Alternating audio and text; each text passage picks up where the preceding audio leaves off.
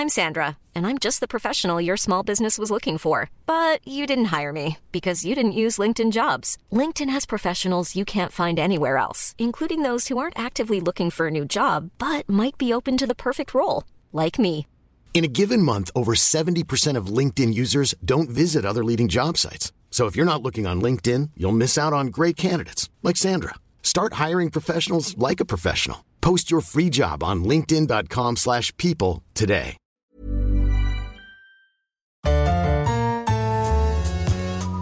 Ah, mais pour moi, Cannes représente un des plus grands festivals au monde du cinéma. Monsieur Dave, comment vous connaissez mon nom? J'ai vu le début du film. C'est un scandale! Un scandale! Nous déclarons... Ouvert. Salut à tous, c'est David Honora en direct du Festival de Cannes et c'est Séance Radio spéciale Cannes avec nos ciné. Retrouvez-nous ici toute la quinzaine sur séanceradio.com et sur le réseau Binge Audio. Alors aujourd'hui je suis avec Lucille Belland. Salut Lucille. Bonjour. Et puis Daniel Andrieff, chaud comme la braise. Chaud bouillant David.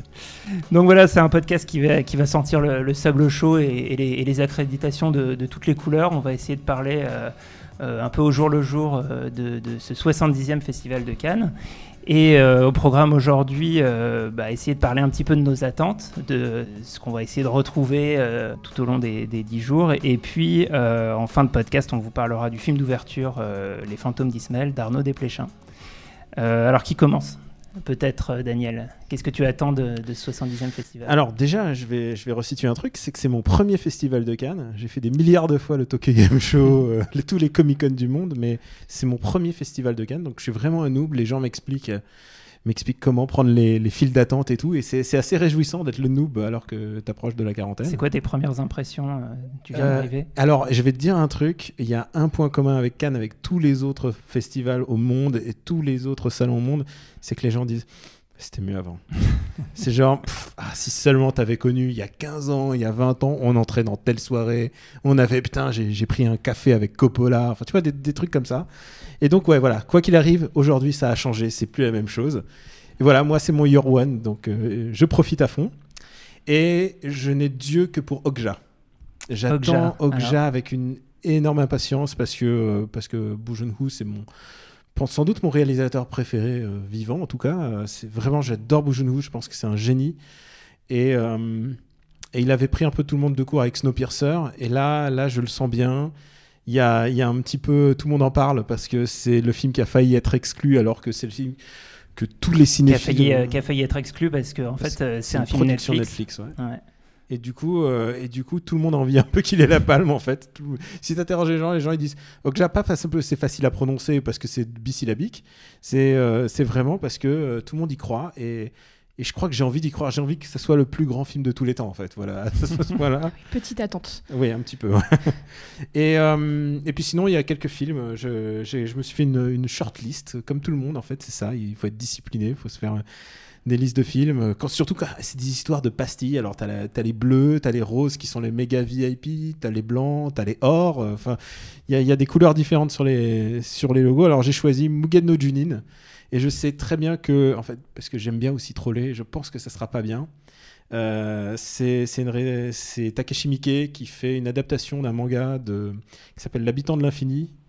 Et je sens que ça va pas être bien. L'acteur principal, il a pris un chanteur de SMAP, qui est un groupe de J-pop qui est un peu passé de mode, mais ils l'ont payé très cher et ça se voit au niveau du budget. Ça a l'air ric-rac. Je sens que je vais adorer ça. Et puis dans un tout autre genre, j'attends un peu le prochain Noah Baumbach, qui est aussi une production Netflix. Et genre je me suis dit mais qu'est-ce qui se passe avec ce mec? Et j'aime bien en général Noah Baumbach quand il réalise pas les films où se trouve sa femme. Et donc là, il y a Adam Sandler, donc à moins qu'ils soient en couple avec Adam Sandler, je le sens bien. Et voilà, c'est ma toute petite shortlist. Il n'y a pas de film iranien, j'ai pas de grosses surprises comme ça, de film hongrois, de film machin. Moi, je reste comme très très collé à l'Asie et aux Juifs new-yorkais, quoi. D'accord. Il y a une petite pique à mon encontre, je crois. non, pas du tout. Hein. On a droit d'aimer tous les cinémas du monde, hein. Surtout ici, quoi. Et donc toi, Lucille, alors toi, en revanche, c'est pas ton premier festival. C'est mon 9e festival, ça veut dire que je commence à être une vieille sur place. Je connais... Une vétéran. Ouais, une une briscarde en fait. Je connais les plans cool, les plans moisis, j'ai connu les bières tièdes et les colocs où tout le monde ronfle, mais c'est mieux maintenant. Ah, c'est mieux maintenant, alors, t'es pas comme les gens qui disaient Daniel. C'est mieux parce que plus on vient et mieux on s'en sort. C'est ça aussi le truc. Mais oui, bien sûr, moi j'ai pas connu les fêtes Canal dans les années 90, donc je peux pas dire c'était mieux dans les années 90, mais non, mais Cannes c'est toujours beau, enfin on va... Faut arrêter de se plaindre 2 secondes, quoi. Il fait beau, on a connu des Cannes où il pleuvait, il y a des films qui nous excitent, on a vu des Cannes avec des films moisis, moi tout va bien, je suis heureuse.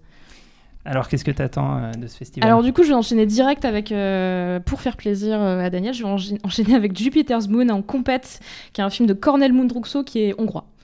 Qui est donc tout de suite, on part dans le cinéma. On y va direct. Ça va être pointu, là, je sens. Mais ouais, parce que du coup, en faisant des recherches sur le type, je me suis dit, merde, j'ai vu combien de films hongrois dans ma vie ? Et en fait, 2. T'en as combien, Daniel, en film hongrois? Un petit peu plus, mais tu sais, parce que la Hongrie faisait partie du bloc URSS, donc j'ai dû en voir plus. T'as vu quelques nanars hongrois des années 80? Ouais, voilà, quelques. Mais tu nous parleras peut-être plus tard. L'actu hongroise, je t'avoue que je suis blindside complet. Alors, mais du coup, le mec a vraiment énormément de talent, et il y a quelques années, il nous avait tous bluffé avec White God, qui était un film sur les chiens qui prenait un peu le pouvoir sur une sorte de film un peu d'anticipation extrêmement angoissant et très très bien réalisé, et j'ai eu le temps avant de préparer Cannes de voir ces films d'avant, plus anciens, plus compliqués à trouver, donc Delta, Tenderson et Johanna. Il a fait des choses très barrées, il est vraiment vraiment fou, et je pense qu'il peut, avec son histoire d'un migrant qui se fait tirer dessus alors qu'il traverse la frontière, qui découvre qu'il a le pouvoir de léviter, je pense que c'est dans les cornes de Mundruczó nous faire un truc à la fois magnifique et hyper fort politiquement et barré. Ok, donc on va suivre ça. Rappelle-moi le titre. Jupiter's Moon, qui est en compétition. Voilà. Du coup, okay. Ma deuxième grosse attente de compète, c'est 120 battements par minute de Robin Campillo, un Français, qui a fait le film Les Revenants, dont est tirée la série, et Eastern Boys, qui était un film qui avait une première partie complètement bluffante, quasiment muette, sur des jeunes garçons à la gare du Nord qui se prostituait et qui hijackait l'appart d'un mec de 45 ans qui en avait alpagué un. Le film était très fort et assez angoissant.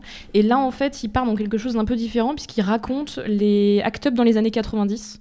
Donc, il part un peu dans quelque chose de beaucoup plus politique et dans... C'est pas du documentaire, mais ça raconte l'histoire.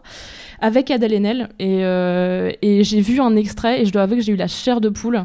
Une scène d'attaque de laboratoire pharmaceutique où ils jettent du sang partout, et j'ai trouvé ça extrêmement fort. C'est toujours très clinique, Robin Campillo, et je pense qu'il peut nous faire quelque chose de très très bien.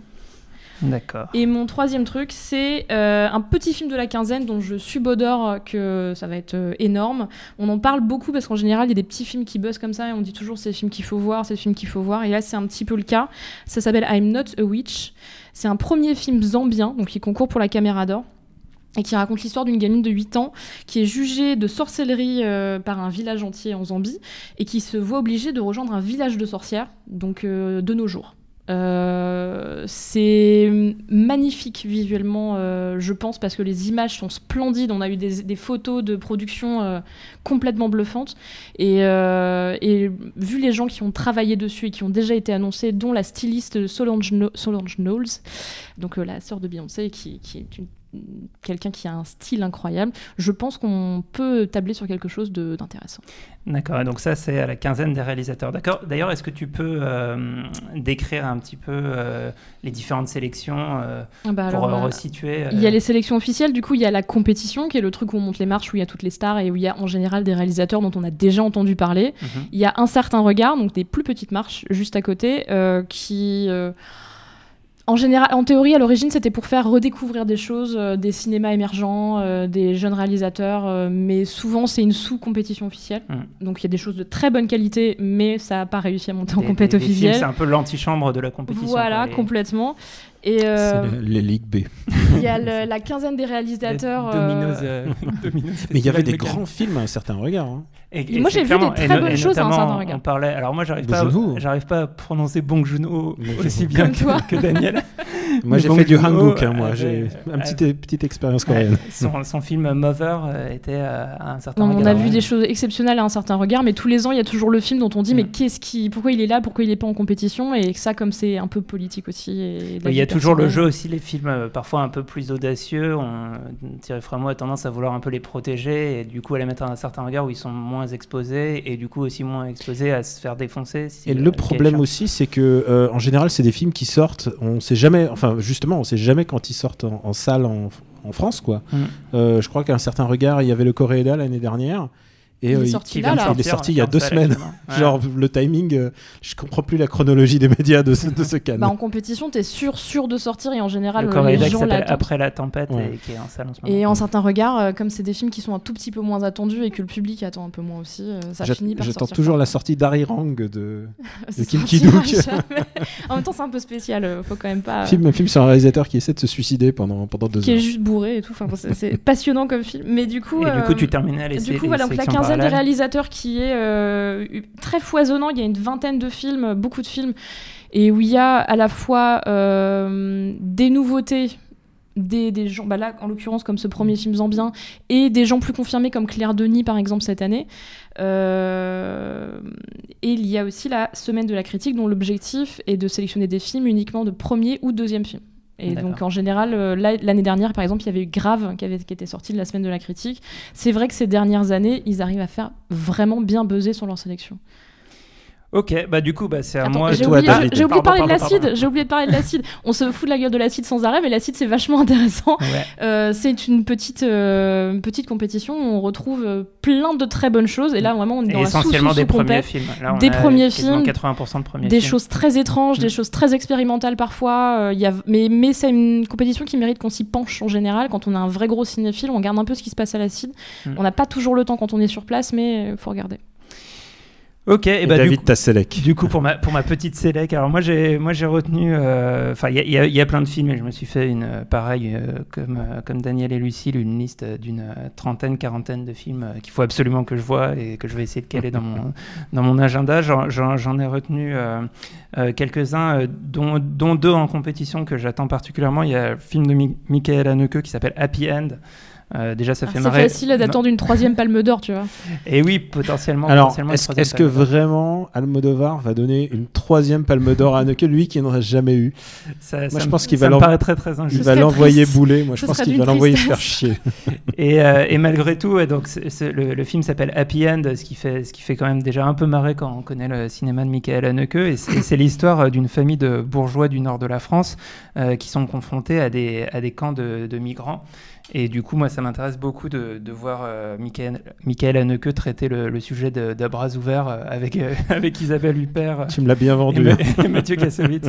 Donc, je pense que ça peut mettre quelques taquets avec quand même un sens à la fois de la mise en scène et du propos souvent très théorique de ces films. Si ça peut se rapprocher de quelque chose comme Caché, qui pour moi est son plus grand film, ça me plaira beaucoup.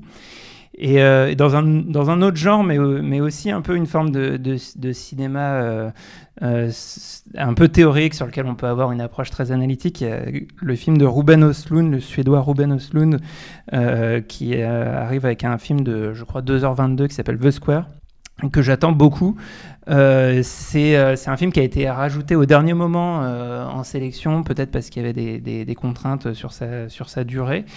Et c'est un cinéaste intéressant qui est toujours... pour moi, c'est un peu un cinéaste troll. C'est d'un cynisme, ces films, c'est terrible. Alors ouais, je sais que Lucille aime pas beaucoup. C'est une méchanceté, son cinéma. Et qui en fait crée souvent des dispositifs qui mettent à l'épreuve ces personnages. Il a fait... enfin, ces deux derniers films notables, un premier film qui s'appelle Play, dont un des aspects intéressants est qu'il avait filmé en très très haute définition des plans fixes et qu'il a retravaillé en post-prod des mouvements de caméra à l'intérieur d'un cadre beaucoup plus large.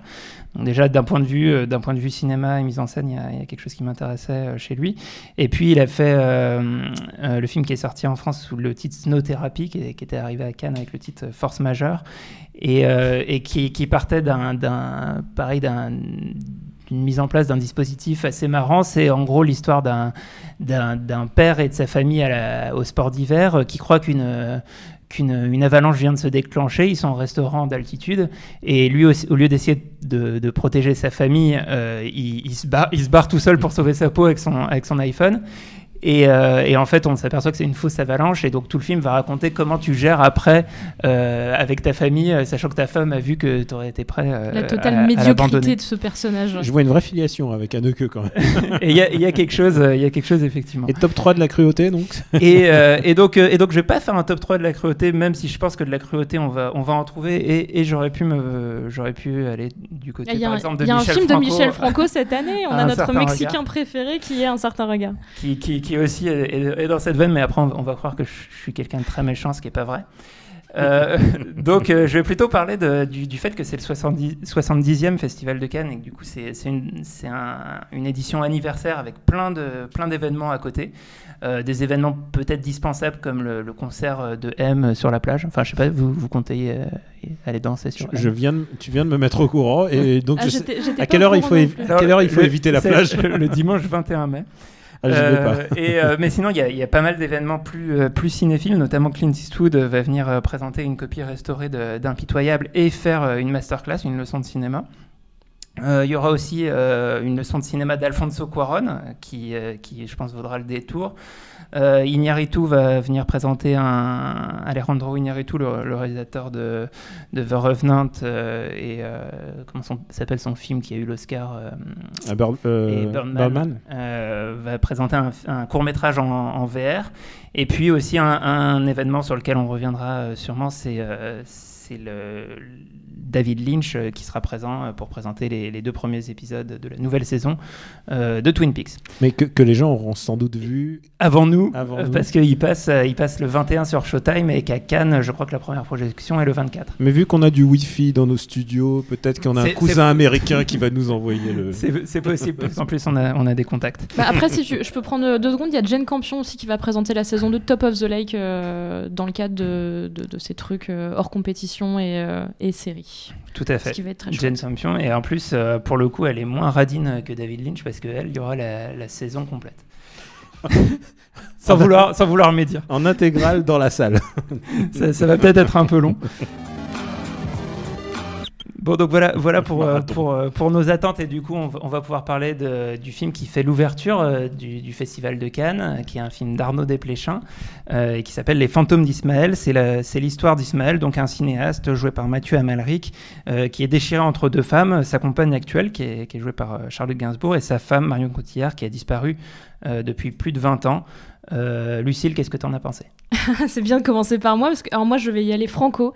Pour moi, c'est vraiment un hymne à la vie, à l'amour, au présent et à l'avenir. Ah, on y va, franchement. Après, moi, je suis acquise à la cause Desplechin. C'est vraiment un cinéaste qui me parle beaucoup. Son film précédent était Mineur, je suis complètement d'accord. Mais là, je trouve qu'il revient en puissance. Il se permet de repartir un peu aussi dans le segment le plus réussi de Trois Souvenirs de ma jeunesse, dans quelque chose qui parle d'espionnage dans des pays lointains. Ça parle un peu de Russie, en l'occurrence, mais d'autres pays aussi. On est vraiment dans un film somme des fantômes de Desplechin. C'est-à-dire qu'on retrouve tous les prénoms et les noms des personnages forts dans son c'est quoi? C'est même pas un bestiaire, c'est sa famille, quoi. Dans les maisons de Roubaix qui sont chez lui, on est dans ces thématiques. Et je trouve que là, pour la première fois depuis longtemps, parce que moi je revois souvent, parce que j'aime beaucoup Roi et Reine et Un conte de Noël, je trouve que c'est un film positif. Je trouve que c'est un film solaire, c'est un film qui se dit pas que nos amours de jeunesse étaient beaucoup plus beaux que nos amours de maintenant. C'est un film qui regarde vers l'avenir, et je trouve ça vachement intéressant. Après, les personnages continuent de parler pendant 4 plombes. On est encore sur des gens qui boivent et qui pleurent et qui savent pas où ils en sont. Amalric fait Amalric, personnage d'Amalric de Desplechin de base. Il est délicieux dans ce rôle, mais je trouve que pour la première fois, on sort. Moi, je suis sortie, j'avais la patate. J'avais un peu envie de pleurer parce que j'étais émue. Et vraiment, oui, je me suis dit, j'étais contente pour lui. J'étais contente parce qu'on sent qu'il est bien, il est heureux. Je vois Daniel qui fait une petite grimace, une petite moue. Du tout, du tout. Qu'est-ce que je suis ravi de l'emballement et je suis toute seule. J'ai à le dire, j'ai vu sur Twitter, j'ai vu partout, je suis toute seule. Et je vais te laisser toute seule sur ce coup-ci parce que en fait, je comprends exactement ce qui se passe dans le Desplechin universe. Il est en Desplechin verse. Ouais, il est en train de faire un univers partagé. Il y a vraiment une chronologie et tous les fanboys et les fangirls. Ils applaudissent. Il fait vraiment ce que les fans de Desplechin ont envie de voir, quoi. C'est-à-dire la référence, les prénoms, les gens qui citent tout d'un coup. Il y a un tableau, bah, hop, il est cité. Il y a un truc très le côté un peu intellectualiste, c'est un ça peu qui... presse universitaire, tu vois, ouais. Un petit peu comme ça. Toujours avec son rap, sa musique urbaine, c'est bien. On est complètement dans les marqueurs Desplechin, quoi. Il pourrait même faire un film avec des annotations. En fait, je pense que c'est un film qui gagnerait à être en Blu-ray. Des petites notes de bas de page. Un film avec les 3/4 de la page, c'est des notes de bas de page. En Blu-ray, tu sais, avec des trucs qui apparaissent et qui disent ah là, ou alors il faut qu'il te rebalance sur la chronologie. Parallèle de Trois Souvenirs ou de Conte de Noël. Je pense que c'est un mec qui est arrivé à son paroxysme avec Conte de Noël. C'est mon Desplechin préféré de très très loin. Je suis d'accord avec toi. Je déteste 3RN. Et puis depuis, il essaye, il fait des expériences. Et là, en fait, c'est comme s'il prenait ses personnages en fait et il faisait des hors-séries à chaque fois. Alors la dernière fois, c'était dans Trois Souvenirs de ma jeunesse, et il revisitait l'adolescence. Là, ce coup-ci, c'est l'espionnage. Il y a un petit peu d'espionnage, il y a un petit peu de machin. Il y a un film dans le film. Et il faut dire un truc, c'est qu'on a eu une version un peu cut, en fait, à Cannes, puisqu'on lui a fait « Hey, Coco, est-ce que tu peux raccourcir le film ?» Et ça se voit, il y a des moments où je crois que c'est la séquence où Amalric se fait foutre dans le coffre. Et tu sens que c'est cut sur cut sur cut sur cut. Et tu sens que ça a été accéléré. Et ça rend pas mal en fait. C'est le meilleur passage du film. C'est les moments où tu vois que ça a été un peu coupé et que ça a été accéléré. Le film est meilleur coupé. Parce que, alors moi, il y a un truc qui m'a toujours plu et qui me fascine dans le cinéma Desplechin et qui je trouve, c'est un peu affadi dans celui-là. C'est la notion de vitesse, la vitesse du récit. Et je vais dire un truc peut-être un peu bizarre, mais pour moi, c'est Arnaud Desplechin, c'est le plus proche de ce qu'on peut espérer dans le cinéma français. De ce que serait Martin Scorsese. En fait, dans le fait d'avoir un récit vraiment très... à la fois souvent porté en off, et alors, quand je pense à Scorsese, je pense au Scorsese de Casino ou des Affranchis, hein, et qui en fait fait porter vraiment un mouvement de vitesse par un découpage parfois... assez cut mais surtout très élancé et en fait je trouve que là il utilise pas mal d'effets de mise en scène, des raccords dans l'axe, des fondus, des choses comme ça qui déstructurent un petit peu ce qu'on est en train de voir et qui aussi jouent sur le fait que finalement, on peut mélanger des formes de réalité, à la fois le film à l'intérieur du film, à la fois est-ce que... il ne dit pas tout, clairement. Est-ce que le personnage de Marion Cotillard, au début, on peut se demander est-ce qu'elle existe vraiment ou pas, et en fait, je trouve qu'il a peut-être perdu un peu d'énergie, qu'il est passé depuis Trois Souvenirs de ma jeunesse dans une autre forme, qui en tout cas, moi, me plaît moins. Et que finalement même un des grands mérites de Desplechin, à mon avis, enfin peut-être pas pour tout le monde, mais c'est d'avoir entre guillemets inventé Mathieu Amalric. Et là, je trouve qu'on est arrivé un peu au bout de Mathieu Amalric. Il a des scènes de colère que je trouve. Il est devenu le Bacri de, tu vois. Il est devenu le Bacri de Desplechin. Ouais, oui, c'est genre la caricature de lui-même. À certains moments, tu as envie de dire. Mathieu, c'est bon, arrête, tu as gagné, tu maîtrises ton personnage. Moi, j'ai un petit souci avec Marion Cotillard, et alors et contrairement en général à... ou non, contrairement à plein de gens, il y a des films où vraiment elle joue bien. Et là, ce coup-ci, elle joue vraiment un peu chippie pétasse. Bah, elle joue un personnage hyper insupportable. Elle est là, de toute façon. Est-ce que je peux récupérer mon mari ? Est-ce que je peux ? Elle est toujours un petit peu.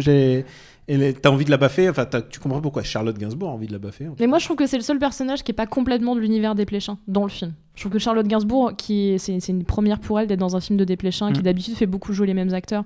Elle rentre vraiment bien dedans. On comprend tout à fait son personnage et où il va et Et je trouve que ça marche très très bien. Par contre, Cotillard, pour moi, à la fois dans le personnage et dans l'écriture du perso et dans la façon dont elle le joue, elle n'est pas dans l'univers. D'ailleurs, c'est un élément perturbateur complet. Et on aime ou on n'aime pas. C'est vrai que moi, je ne suis pas forcément fan de Cotillard d'habitude. Le fait qu'elle joue ça ne me dérange pas du tout. Ah, on est vraiment opposés là. je me dis, tiens, c'est Cotillard insupportable. Ah bon, d'accord. Et encore une fois, c'est l'histoire quand même de deux meufs très jolie qui se battent pour un mec qui est quand même très très sale, qui reste hyper sexe parce que son côté sale maintenant ouais mais c'est ça, le côté sale marche, le côté artiste maudit sale marche très bien. Et c'est vrai que j'aime bien ce truc aussi, cette réflexion nouvelle qu'il a sur le cinéma, sur la réalisation, sur le fait d'armer un personnage réalisateur dont il dit pas d'ailleurs qu'il est réalisateur mais fabricant de films, qui est une petite coquetterie de Desplechin. Je trouve ça intéressant. Oui, parce qu'il y a autre chose. D'ailleurs, je faisais le parallèle avec Scorsese, mais en fait, c'est, dans ma tête, c'est pour plusieurs raisons. D'abord, parce que je pense que tout en faisant du cinéma très français, très cinéma d'universitaire en chambre de bonne, il le fait avec une approche qui est presque celle des films de genre ou des films de gangsters à la Scorsese. Et pour moi, ce que j'appréciais chez lui, c'est d'être dans une doctrine de filmer les scènes d'amour comme des scènes de meurtre et les scènes de meurtre comme des scènes d'amour, sauf que lui filme surtout des scènes d'amour, des scènes de relations la plupart du temps hétérosexuelles, donc un garçon qui drague une fille. En général Amalric. Et ce mouvement-là, c'est-à-dire montrer une scène de drague, ce qui n'a l'air de rien, pour moi, il excelle vraiment dans ce domaine. Et c'est là-dedans qu'il est vraiment très bon. Et je trouve un petit peu en dessous dans ce film. J'ai moins été emballé par le charme qui crée à l'écran. Alors après, il y a quelques petits moments où je trouve ça fonctionne, quelques répliques qui tombent juste. Mais voilà, certains des éléments... Moi, je suis pas d'accord avec ce que tu disais, Daniel, sur le fait que c'est le film ultime des fanboys de Desplechin, justement parce qu'à ce niveau-là, c'est un petit peu décevant. Je trouve que...